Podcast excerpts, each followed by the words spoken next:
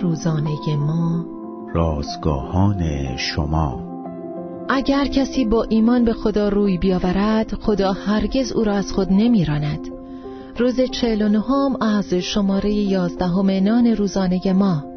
آن کاری که می کنید عنوان و دوم تواریخ باب سیزده آیات ده تا هجده متن امروز ما از کلام خداست.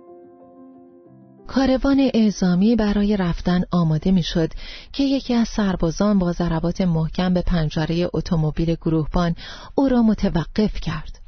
گروهبان با ناراحتی شیشه را پایین کشید و پرسید چی شده؟ سرباز گفت شما اون کار نکردید. گروهبان پرسید کدام کار؟ سرباز گفت خودتون می‌دونید همون کاری که همیشه می‌کنید.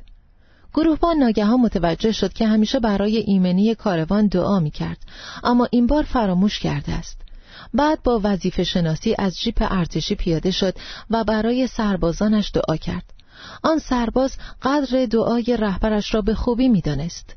در کشور باستانی یهودا ابیا به عنوان یک پادشاه بزرگ شناخته نمی‌شد.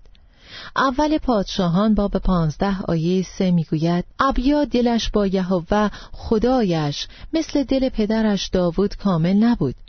اما وقتی یهودا وارد جنگ با اسرائیل شد و تعداد سربازانش نصف سربازان دشمن بود ابیا اینقدر می‌دانست که مردم یهودا به پرستش خدا ادامه می‌دادند در حالی که ده قبیله دیگر اسرائیل کاهنان خدا را بیرون کرده و مشغول پرستش بتها شده بودند. بنابراین ابیا با اعتماد کامل به خدای واحد حقیقی توکل کرد.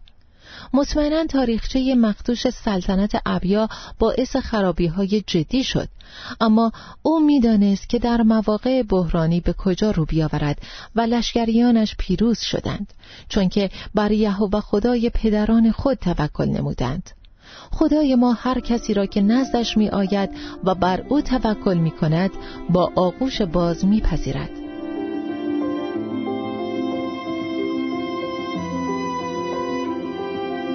کلیه حقوق متن این اثر متعلق به انتشارات جهان ادبیات مسیحی است.